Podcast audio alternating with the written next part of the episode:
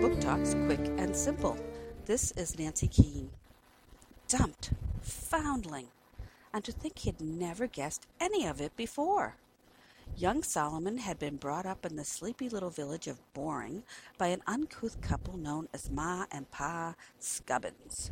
He always knew there was something different about himself.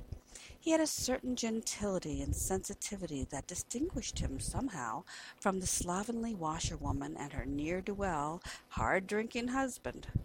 Nevertheless, he dutifully carried out his many assigned tasks, which included picking up and delivery of the customer's unmentionables.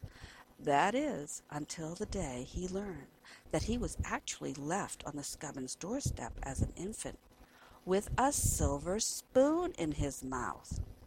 As he sets out to find the silver spoon and the loving parents who left him with it, Solomon is joined in his quest by an irritable redhead named Prudence, a coquettish infant prodigy with a lisp, and a very cheerful young chimney sweep.